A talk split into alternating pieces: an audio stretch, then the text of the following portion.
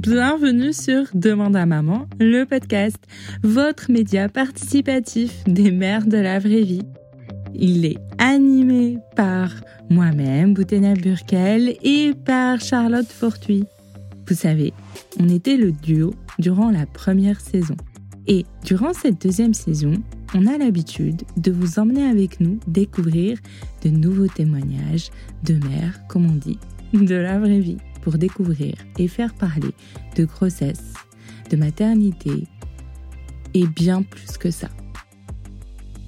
Cet épisode vous a été rendu possible par Amy, la sonde qui vous permet de retrouver votre périnée rêvé suite à votre accouchement. Vous savez, euh, ce fameux plancher pelvien qui, euh, parfois, et bien plus que parfois, mais plusieurs séances, si on a la possibilité de pouvoir le remettre euh, dans un état qui ben, nous permet de retenir ce fameux pipi pendant un fou rire inattendu ou de retrouver des sensations agréables en toute intimité. Restez jusqu'au bout pour découvrir et bénéficier d'un code promo exclusif et tester cette sonde magique tout en vous facilitant la rééducation. Oui, c'est possible avec Amy. Vous retrouverez les notes dans tous les cas dans la page du podcast.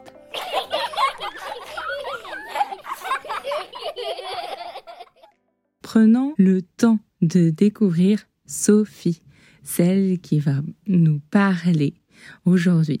Celle dont on aura l'occasion d'écouter le témoignage. Sophie est mère de quatre enfants qui nous parle de ce désir d'enfant qui s'est manifesté qu'au bout du troisième.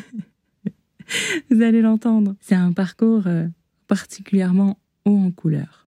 Entre grossesse, éducation, couple et bien plus.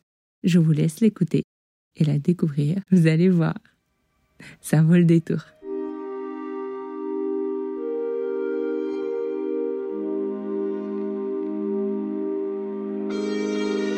Dans le suivi des professionnels aussi, j'ai eu euh, une petite période difficile à la naissance de mon bébé 3, notamment parce que euh, j'ai insisté beaucoup sur euh, l'allaitement et ça m'a vraiment, vraiment fatiguée.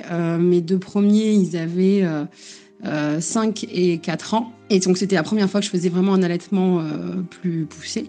C'est-à-dire que mes deux premiers, je les avais allaités euh, trois jours et l'autre euh, trois semaines. Euh, là, on a fait trois mois. Et donc, j'ai vraiment été très fatiguée. Et donc, je me suis rapprochée de la PMI au départ parce que mon bébé 3 ne prenait pas beaucoup de poids. et quand ils ont vu dans l'état dans lequel j'étais, ils m'ont proposé de faire venir à la maison d'assistante sociale. Alors, comme c'était bien tourné, c'est vrai que j'ai accepté. Mais quand je suis rentrée à la maison, j'en ai parlé à mon mari, il m'a dit Mais euh, qu'est-ce que tu as fait? Enfin, c'est vrai qu'on a pensé au cliché de l'assistante sociale. Elle va venir regarder comment on vit, peut-être qu'elle va nous juger, euh, qu'est-ce que ça va donner. Enfin, on n'avait pas forcément euh, en tête les aspects positifs. Et en fait, quelle formidable rencontre. vraiment, ça, je crois que je m'en rappellerai tout le temps. C'est-à-dire que donc il y a une étude qui a été faite dans un premier temps euh, par l'association euh, qui est venue chez moi.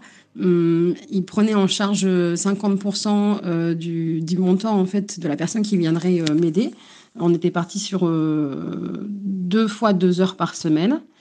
Et puis, bah, j'ai Sandy qui a débarqué dans ma vie, qui elle avait son deuxième bébé qui avait cinq mois. Elle venait de reprendre le boulot.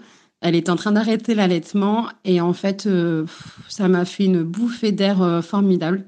Bon, au début, elle m'aidait à replier le linge, euh, voilà, à faire des petites tâches avec bébé ou que je puisse manger pendant qu'elle, elle tenait bébé. et en fait, on a énormément discuté et ça m'a fait du bien, même si je suis très bien entourée, j'ai plein de formidables amis, ma famille, elle est proche. En fait, le fait d'avoir quelqu'un d'extérieur qui vienne chez moi deux fois deux heures par semaine, euh, ça m'a fait un bien fou en fait.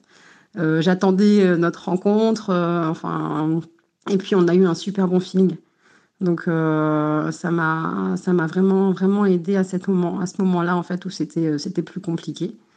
Donc je pense qu'il faut vraiment pas hésiter à changer professionnel quand ça va pas. Il y a tellement de belles choses qui tournent autour de la maternité, de la parentalité, des professionnels qui sont là pour les mamans qu'il faut être bien entouré à, ce moment-là. Et même quand on pense que c'est pas nécessaire, finalement, toute aide est bonne à prendre et voilà, il faut, il faut passer le cap et puis dire oui, bah oui, j'ai besoin d'aide ou voilà, il faut y aller.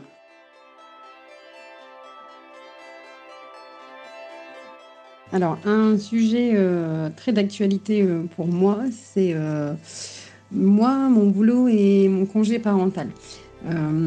J'adore l'entreprise dans laquelle je travaille, qui est une multinationale. J'y suis cadre et en fait, actuellement, je travaille à la direction de l'immobilier. J'ai un master 2 en droit et fiscalité de l'immobilier. Euh, et en fait, tous les 3 à 5 ans dans mon entreprise, on, change d'activité. Donc j'ai eu l'occasion d'exercer plusieurs, euh, plusieurs métiers, mais toujours en rapport avec l'immobilier d'entreprise.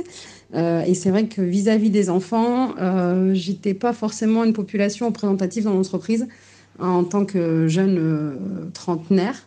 et jusqu'à mes deux premiers enfants, s'il y avait une journée en plus dans la semaine, c'était plutôt une journée de travail. L'idée du congé parental a commencé à germer quand j'ai voulu avoir mon bébé 3.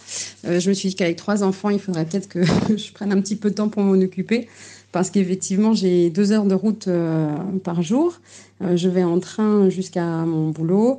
Et puis, j'ai des horaires. je pars à 7h30, je rentre à 19h30, 5 jours sur 7.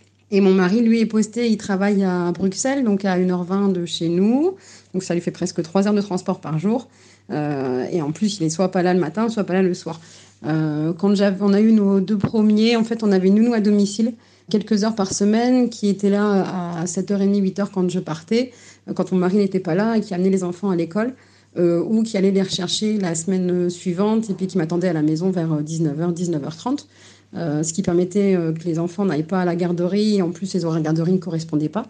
et donc du coup, avec l'arrivée de B3, j'ai voulu un peu qu'on soit un peu plus à l'aise dans notre planning et on a commencé à faire des économies, euh, moi, tous les placements que je pouvais au niveau de mon entreprise pour préparer euh, le congé parental, puisqu'en fait, euh, c'est une suspension du contrat de travail et du coup, plus de salaire. Ça m'a fait très peur, justement, ce mot, la suspension du contrat de travail, quand j'ai lu comment fonctionnait le congé parental. Je me suis dit, moi, j'ai. Je veux rester dans mon entreprise, je veux reprendre mon boulot absolument après, j'en ai besoin, c'est un équilibre pour moi euh, psychologique, euh, une bouffée d'air euh, finalement, même si bon, c'est assez intense. D'autant plus que bah, j'ai pas mal de déplacements sur, sur Paris, sur toute la région Grand Nord. Donc ça demande aussi un investissement de, de, temps que je n'ai pas pour ma famille.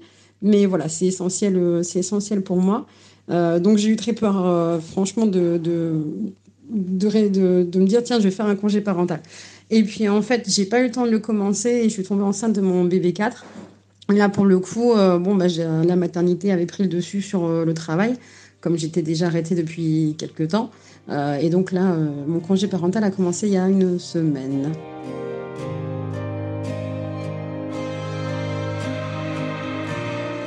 Pour aussi ce qui est de l'organisation concrète à la maison avec les quatre enfants, j'ai un peu une déformation euh, professionnelle et puis aussi au niveau de mon caractère, c'est que j'aime bien que ce soit tout organisé. Je travaille beaucoup avec euh, des listes, des calendriers.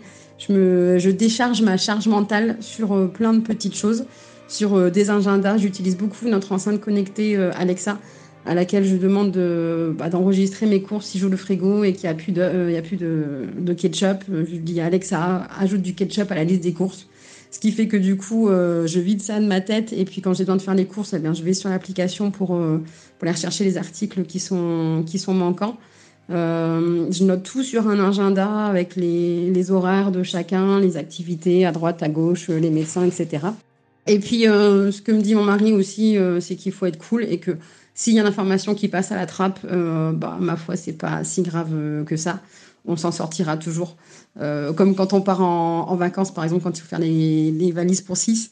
Il me dit, écoute, euh, tant qu'on n'a pas oublié euh, peut-être le lait spécifique et la tétine, pour le reste, on peut oublier, c'est pas grave. Si tu oublié quelque chose, on, achètera sur place ou enfin, on saura s'en passer. Donc, il me déculpabilise beaucoup. J'ai instauré donc des routines avec les enfants. Pas mal. en fait, je les ai fait travailler comme on fait au boulot. Euh, je suis partie d'un titre et puis je leur ai demandé de réfléchir à différentes idées de routine, à quel moment on pouvait avoir des routines. Par exemple, quand on rentre de l'école, bah oui, tiens, bonne idée. Bon, je leur soumettais un petit peu aussi. Et puis, qu'est-ce qu'on met dans la routine euh, quand on revient de l'école? Euh, Je les ai fait écrire sur une grande feuille, une nappe en fait en papier que j'avais découpée et puis collée au mur. Chacun avait son crayon. Même si mon bébé 2, il écrit pas encore très très bien, bah, je l'aidais justement, ça nous a fait un petit atelier d'écriture. Et puis ben voilà, se laver les mains quand on rentre, ranger son cartable, ranger son manteau, euh, vider ses gourdes dans l'évier parce que moi il mange au, thermos. Quand il savait pas écrire, on faisait un petit dessin, ce qui permettait aussi euh, euh, ben, un côté ludique. Et après, moi, là, ces routines, je les ai réécrites sur l'ordinateur, je les ai plastifiées et il faudrait que, il faut que je les affiche. Euh, voilà, donc on a une routine pour euh, le lever au matin, une routine pour le soir, une routine pour euh, quand on rentre de l'école. Quand on fait les vacances, on fait, des horaires, on fait un petit planning, ce qui permet aussi d'inclure forcément des temps d'activité ou des temps de, repos. Les enfants, ils aiment bien savoir à telle heure qu'est-ce qu'on fait, quand est-ce que c'est l'heure du goûter. Donc si c'est 16 heures, ils m'embêtent pas avant 16 heures pour avoir leur goûter parce qu'ils savent que c'est c'est à 16 heures. Voilà, et puis euh, on est assez, assez routinier, mais moi j'aime bien, je trouve ça confortable, euh, comme le fait que je prépare les, menus euh, à l'avance d'une semaine sur l'autre. Alors le plus gros changement qu'effectivement qu'il y a eu chez moi ces dix dernières années, c'est le fait de vouloir et d'avoir des enfants, puisque c'était pas du tout dans mes objectifs de vie, c'était plutôt le travail. Euh, on s'est rencontrés à 22 ans avec mon mari et on a eu notre premier enfant à 30 ans. Euh, on s'est installés ensemble à 27. Euh, on était assez tanguis chez papa-maman. et puis on a acheté notre maison, ouais, on s'est installé ensemble à 27 ans en location et on a acheté notre maison à 29 ans. Donc bébé 1 est arrivé juste après. je dirais qu'en fait avant j'étais pas très intéressée par les enfants. Je me souviens d'une fois où j'ai pris l'enfant d'une amie son enfant était endormi, elle devait replier le lit parapluie. Et j'ai ressenti une sensation d'apaisement en fait. Mais ça m'a marqué parce que finalement je me souviens de ce moment où j'avais le petit bébé contre moi et voilà, ça m'a fait du bien. Mais juste que cette fois-ci en fait. Et, euh, du coup, quand euh, j'ai eu mon bébé 1, c'est parce que je m'étais lancée, parce que mon mari euh, en voulait. Et je me suis dit, bon, bah, c'est le moment ou jamais, sinon Sinon, on n'aura pas, on les aura pas. Pour mon bébé 2, c'était un peu la même chose. J'ai eu euh, très envie euh, d'avoir mon bébé 3. Donc, c'est peut-être à ce moment-là où finalement euh, la maternité a commencé à me gagner. Certainement parce que mes deux premiers, finalement, bah, ils m'avaient gagné. c'est eux qui m'avaient montré que c'était c'était comme assez extraordinaire d'avoir des, des, gosses. Donc, bébé 3, bébé 4 sont arrivés après. Mais je pense pas finalement que je suis assez, je suis différente parce que j'ai du mal encore à me voir en tant que maman de quatre enfants. Euh, souvent, les gens me disent oh, bon courage, comment tu fais et tout, mais j'ai pas l'impression que ce soit. Je me demande parfois même un peu pourquoi euh, bon courage ou comment je fais. Dis c'est tout, on fait. Et puis, euh, alors c'est sûr que la charge de travail parfois elle est importante, mais bon, je me dis ce qui est fait n'est plus à faire. Et puis c'est pas grave non plus si c'est pas fait, même si on aime bien que les choses soient hyper bien rangées, carrées, ça finit toujours, ça finit toujours par se faire. Alors après, oui, j'ai aussi beaucoup euh, évolué du coup dans ma mentalité parce que sincèrement, euh, avant d'avoir des enfants, euh, je ne comprenais pas les familles nombreuses, pourquoi est-ce qu'elles en voulaient autant, que ça devait être le bazar, comment s'organiser, enfin pourquoi quoi. moi j'étais bien dans mes baskets sans. Et maintenant que j'en ai quatre, je me dis oui, bah ouais, mais tu savais pas ce que c'était en fait, donc tu avais peut-être des idées. voilà, ça c'est ça c'est différent psychologiquement, mais moi foncièrement moi-même je pense que je suis toujours, euh, toujours la même, même si j'ai mes quatre, mon cœur est divisé en quatre petits morceaux qui se baladent euh, à droite à gauche dans la journée. Et bon, ça c'est quelque chose que voilà, j'aimais, je voulais pas en fait. Euh, une des raisons pour lesquelles je voulais pas d'enfant, c'est que je trouvais que c'était une loterie. En fait, on savait pas sur quel enfant on allait tomber ou l'enfant sur quel parent il allait tomber.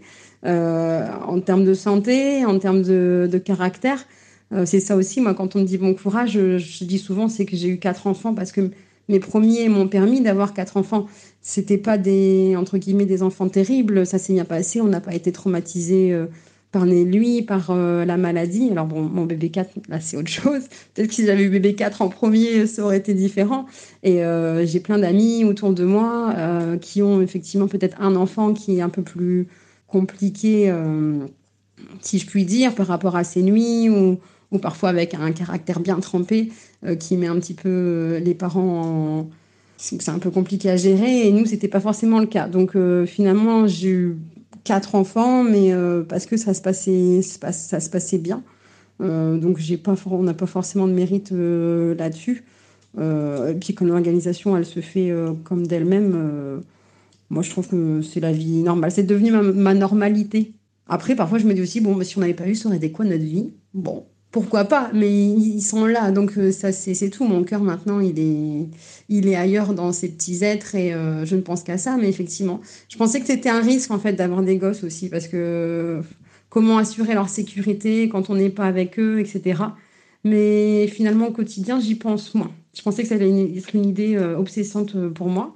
Mais bon, je me souviens d'une fois où pour le boulot, j'étais à Paris, à la Défense en réunion. Mon mari, il était à Bruxelles à son boulot. Et la crèche euh, m'appelle en me disant, je je sais pas, il devait être 11 heures. Bah, votre bébé, ça va pas, complètement amorphe, 39 de fièvre vous lui avez mis un doliprane ce matin, mais euh, ça a du mal à descendre. Euh, il faut venir le rechercher et prévoir un rendez-vous chez le médecin. Je dis, mais moi, je rentre pas avant 4 heures. Euh, si tant est qu'il y a un train qui me ramène chez moi, déjà prendre le métro, un TGV, mon TER, la voiture pour retourner jusqu'à la crèche et tout. Des moments comme ça, c'est un peu compliqué. Mais finalement, ça, ça se gère. Hein. ça se fait. Et puis, c'est tout. On trouve toujours une organisation, un moyen, quoi. Alors le petit plus aussi qu'on a, c'est qu'on est, euh, très bien entouré. Et ça, je sais que c'est pas le cas de tout le monde, ne serait-ce que de mon frérot qui habite à 800 km. Euh, nous, on a euh, mes parents qui sont là, qui sont pas encore à la retraite, mais qui savent se rendre disponibles. On a mes beaux-parents qui habitent à, à 500 mètres à vol d'oiseau parce que le cordon ombilical entre ma belle-maman et son et mon mari, il est pas, c'était pas plus extensible que, que 500 mètres à vol d'oiseau, mais c'est génial parce que euh, le fait que mon mari, du coup, soit hyper euh, patient, qu'il en fasse autant, de moi, autant que moi dans la maison, c'est euh, aussi beaucoup grâce à ma belle-maman qui, avec qui il a une super relation. Et des petits, il a toujours voulu, toujours voulu l'aider. Mon beau-père était posté, donc ben, quand il n'était pas là, c'était mon mari qui prenait le, relais. Ils sont une famille de cinq enfants. Et ben, du coup, ben, aujourd'hui, il, est encore, il est encore comme ça. C'est l'une de ses plus grandes qualités, la patience, donc c'est vrai que ça aide beaucoup. Et puis, on a euh, beaucoup d'amis euh, qui sont toujours là aussi pour nous aider à trouver une, solution, à nous dépanner. Là, j'ai passé quatre semaines euh, sans voiture. Eh ben, j'ai réussi à passer quatre semaines sans voiture avec quatre enfants parce que on m'en a prêté une, parce que mes copines sont venues chercher les enfants pour l'école. Enfin, on a toujours trouvé des solutions. Donc ça, vraiment, notre entourage, c'est magnifique. Et puis, c'est aussi un soutien psychologique quand parfois c'est un peu plus compliqué. Euh, moi, je me souviens les scénarios qu'on a inventés avec mes copines pour mes départs à la maternité. J'ai toujours été euh, hyper euh, inquiète de savoir qu'est-ce que j'allais faire de mes premiers quand je devais partir à la maternité pour, mon bébé 3, pour mon bébé 4. Et, et, on passait des moments avec mes copines en disant Alors attends, si je suis là, on va faire comme ça. Mais si je suis pas là, on peut demander à un tel qui va faire comme ça. Enfin, c'était extraordinaire. Et elles ont été extraordinaires. Et au final, mon mari a toujours été là quand j'accouchais parce que le fait qu'il soit à Bruxelles, c'était un peu compliqué il avait quand même peut-être deux heures pour rentrer. Mais euh, ça s'est toujours bien passé, mes enfants ont toujours été bien gardés et j'ai toujours accouché en compagnie de mon mari dans de super conditions. Alors, je voudrais préciser que même parfois quand j'ai quatre enfants, je me dis encore mais oui, c'est moi, ok, oui c'est moi qui ai quatre enfants et que une vie à deux, une vie à quatre, une vie à six ou à plus, je crois qu'en fait quel que soit le modèle, l'important c'est qu'on soit euh, épanoui euh, on l'aurait peut-être été aussi à, deux, à quatre, euh, voilà. Mais c'est celui qu'on a aujourd'hui et, euh, on arrive à faire en sorte qu'il nous convient.